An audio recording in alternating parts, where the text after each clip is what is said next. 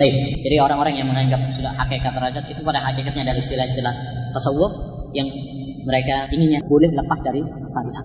Dan ini adalah bahatil ya ikhwani. Sangat jelas sekali. Kenapa? Karena seorang itu dalam agama Islam, seorang itu apabila dia bertambah imannya, kalau bertambah tingkatannya, keilmuannya, bukan malah kemudian malah boleh menerjang syariat Allah, tambah takut kepada Allah Subhanahu wa taala. Coba perhatikan Nabi SAW tatkala mengatakan, "Inni la a'lamukum billah wa atqakum lillah." Saya adalah orang yang paling berilmu dan yang bertakwa. Tapi bagaimana? Bagaimana Nabi SAW? Orang yang paling bertakwa, orang yang paling berilmu. Apakah kemudian malah meninggalkan sholat? Ya, malah rajin beribadah, malah tidak melakukan perbuatan yang mungkar, malah jauh. Itu. Jadi orang yang tambah alim, tambah bertakwa, berarti malah rajin melakukan perbuatan-perbuatan yang wajib, ya. Demikian juga yang sunnah dan lebih jauh dari perkara-perkara yang haram.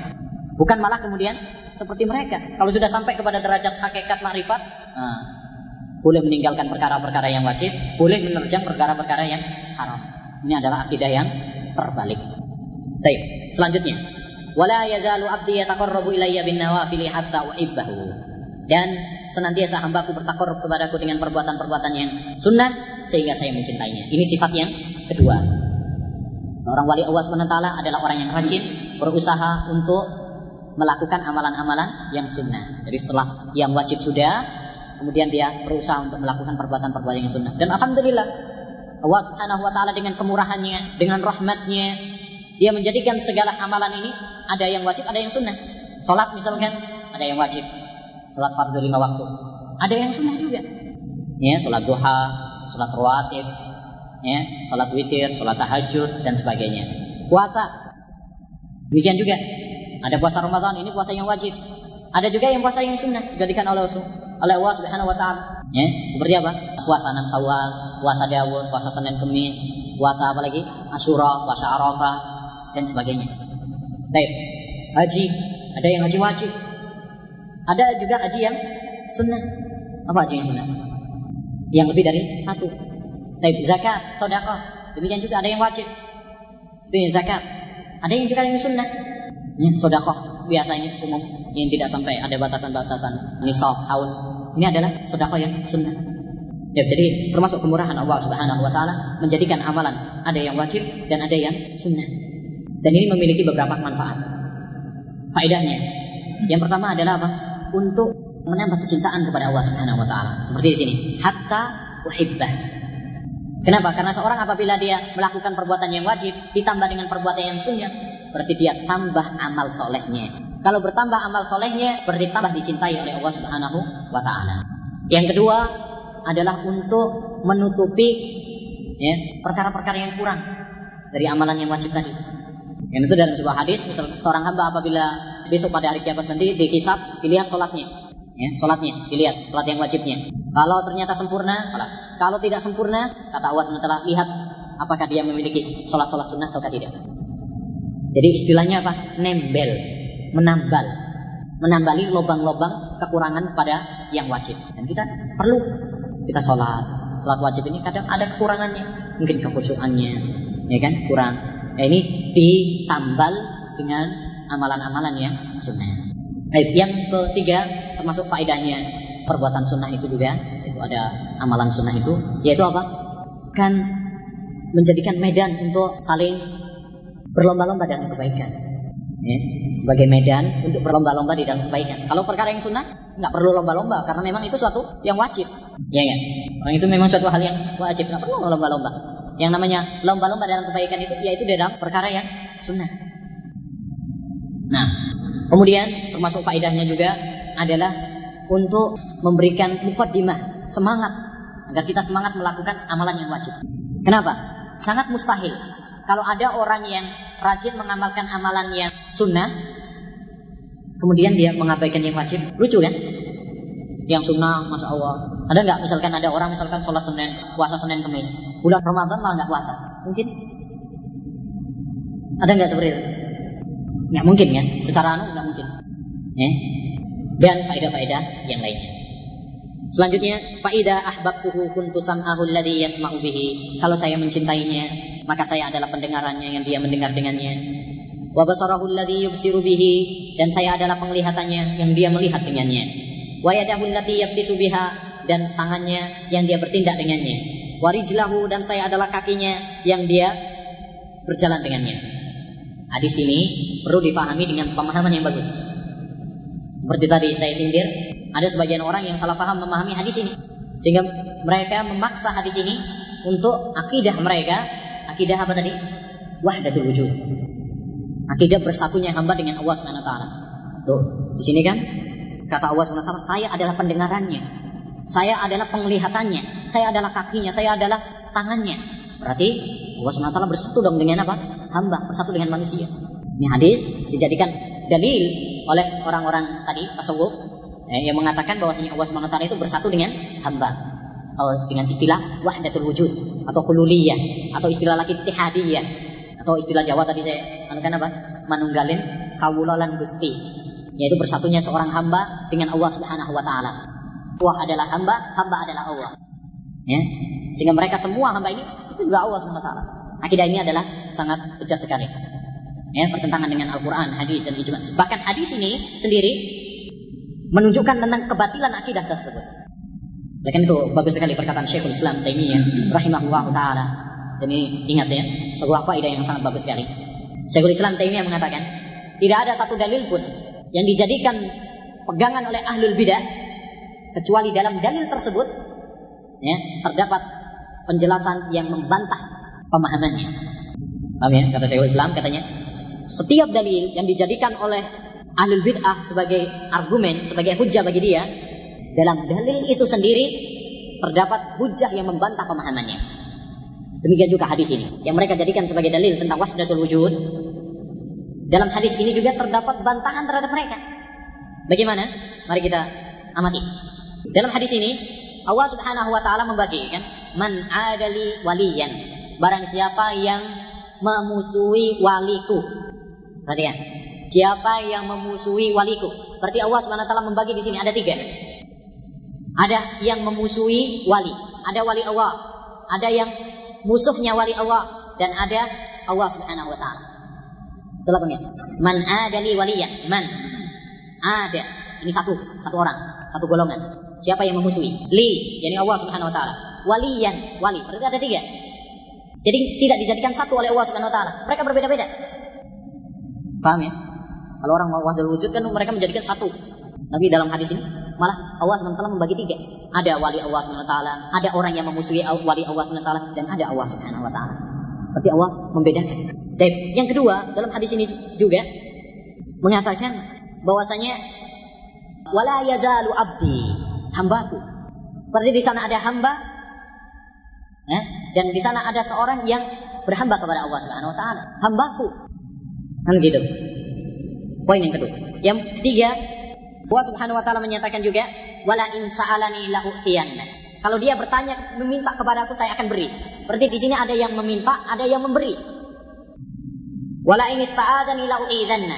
Ada yang meminta pertolongan kepada aku, saya akan perlindungan kepada aku, saya akan lindungi dia. Berarti ada yang meminta perlindungan, ada yang memberi perlindungan. Berbeda. Jadi nggak satu. Jelas ya? Ini. Poin yang keempat juga dalam hadis ini dibatasi oleh Allah Subhanahu wa taala pendengaran, penglihatan, tangan dan kaki. Tapi kalau dalam keyakinan wahdatul wujud, ya, semua badannya, perutnya, pahanya, ya, dari mana ini?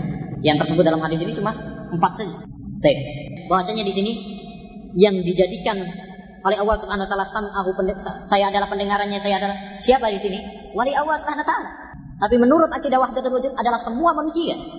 Semua manusia, baik dia adalah orang yang beriman, bertakwa, orang yang fasik, mungkar, semuanya apa? Allah bersatu dengannya. Bahkan menurut mereka pun anjing pun, hewan pun Allah bersatu dengannya. Nauzubillah. Ini sangat bertabrakan sekali. Jelas ya? Itu ada lima poin. Dalam hadis ini saja, belum hadis yang lain ya, dalil-dalil yang lain. Dalam hadis ini saja membantah hujah mereka. Begitu benar kata Syekhul Islam. Tidak ada satu dalil pun yang digunakan oleh ahli bidah kecuali dalam dalil itu sendiri terdapat bantahan terhadap mereka sendiri. Eh, terhadap, terhadap mereka sendiri. Kita lanjutkan. Jadi makna hadis ini, makna Allah adalah pendengarannya, Allah adalah penglihatannya, yakni barang siapa yang memang dia adalah orang yang wali Allah Subhanahu wa taala itu nanti Apabila dia mendengar akan dibimbing oleh Allah Subhanahu wa taala. Sehingga tatkala dia mendengar mendengar yang baik. Apabila dia melihat melihat yang baik. Apabila dia gunakan tangannya menggunakan untuk yang baik. Melangkahkan kakinya melangkahkan ke tempat yang baik. Itu maksud hadis ini. Eh, maksud hadis ini adalah apabila itu orang itu dicintai oleh Allah Subhanahu taala, orang yang dikasihi oleh Allah Subhanahu taala, maka dia akan diberi petunjuk, bimbingan oleh Allah Subhanahu taala untuk selalu melakukan apa? ketaatan kepada Allah Subhanahu Ini makna hadis yang benar. Oleh karena itu, Al-Imam Ibnu Rajab dalam Jami'ul Ulum Al-Hikam mengatakan setelah menerangkan penjelasan yang saya sampaikan tadi, dia mengatakan, "Wa man asyara ila ghairi hadza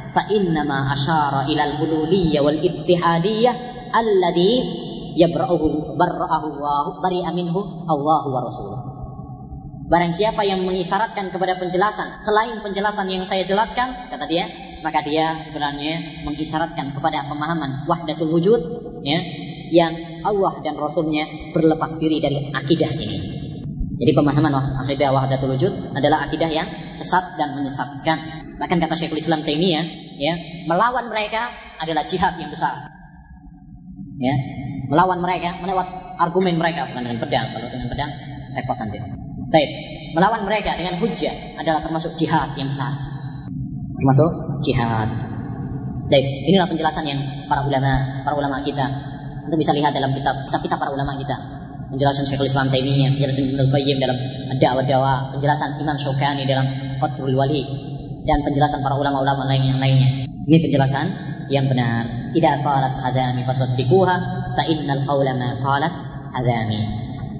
Kalau ada hadami berkata, benarkan. Ya, karena ucapan yang benar ada pada diri hadami. Siapa hadami? Ada yang tahu hadami? Hadami adalah seorang wanita yang hama mazarqa. Tahu cerita hama mazarqa?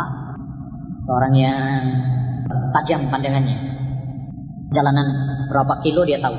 Hmm, misalkan Abdul ini berapa satu kilometer jalan di sana, tahu oh ini Abdul yang mau itu.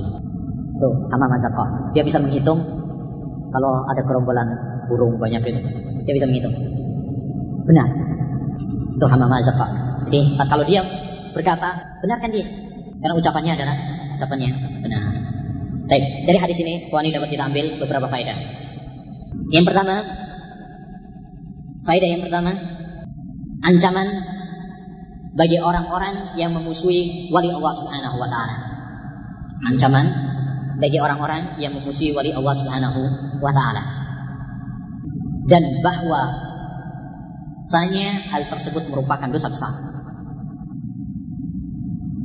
Bagaimana kita tahu ini dosa besar? Karena Allah Subhanahu wa taala mengatakan apa? Perang terhadapnya. Dan tadi sudah saya katakan, kalau Allah taala sudah menyatakan perang terhadap seseorang, ini berarti kesengsaraan bagi dia. Nah, tidak ada yang dapat menandingi Allah Subhanahu wa taala.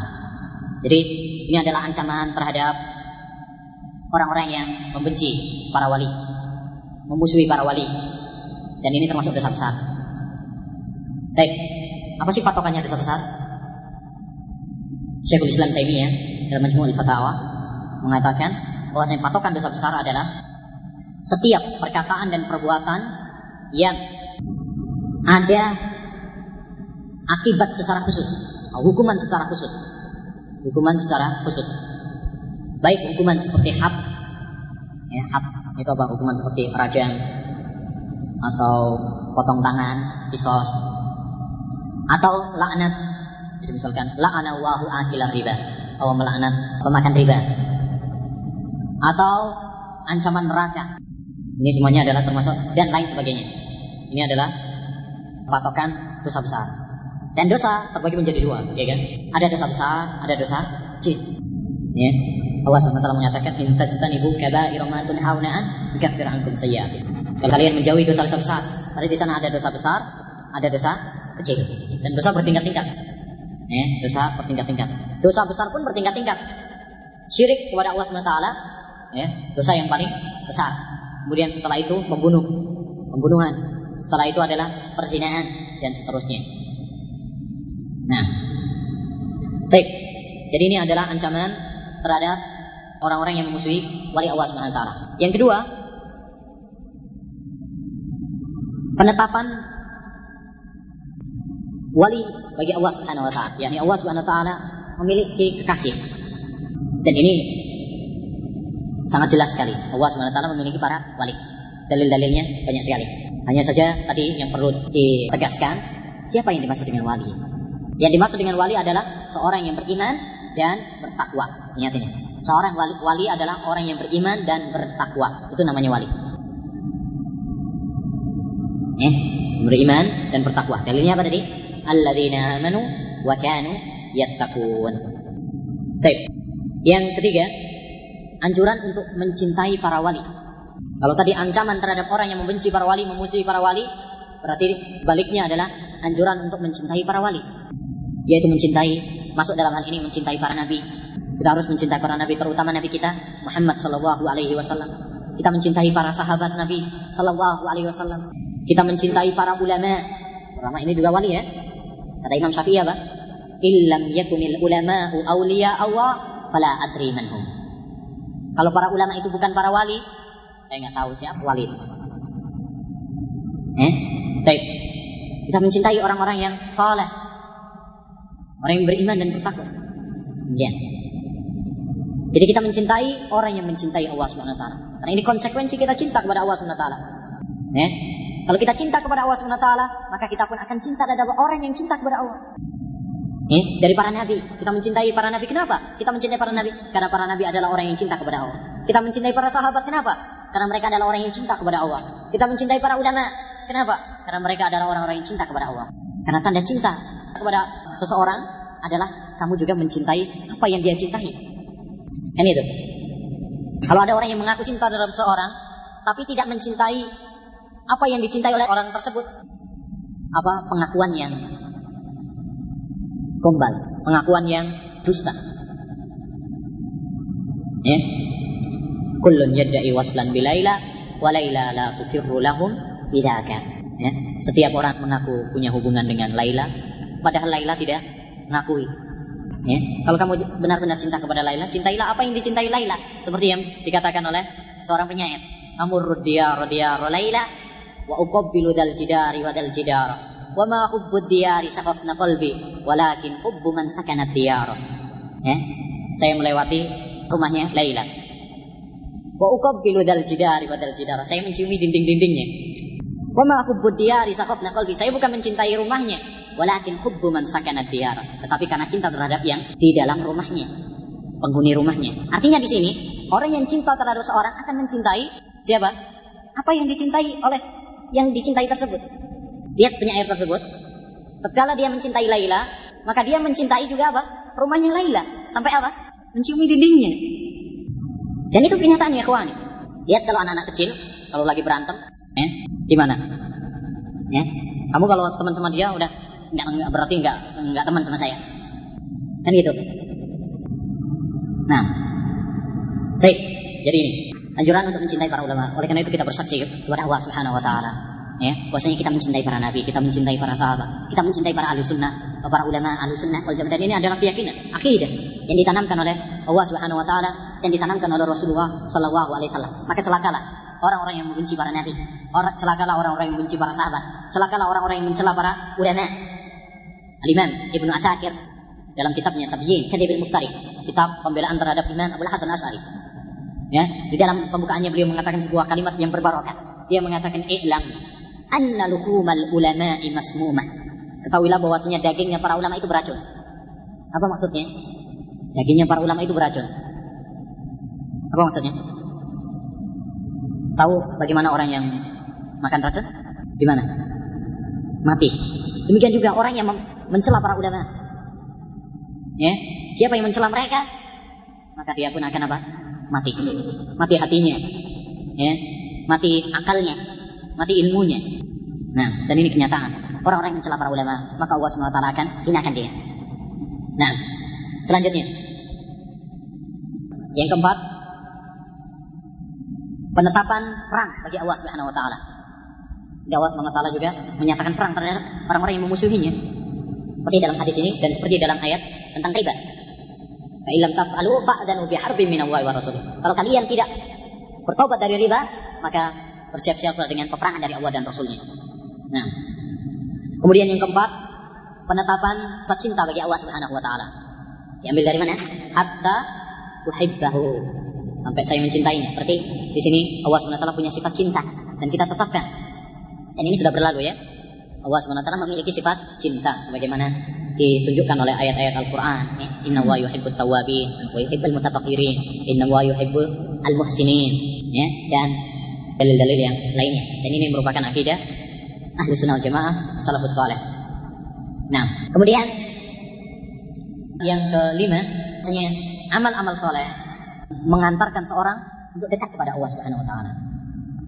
Amal-amal soleh, amalan-amalan soleh ini mengantarkan seseorang untuk dekat kepada Allah Subhanahu Wa Taala.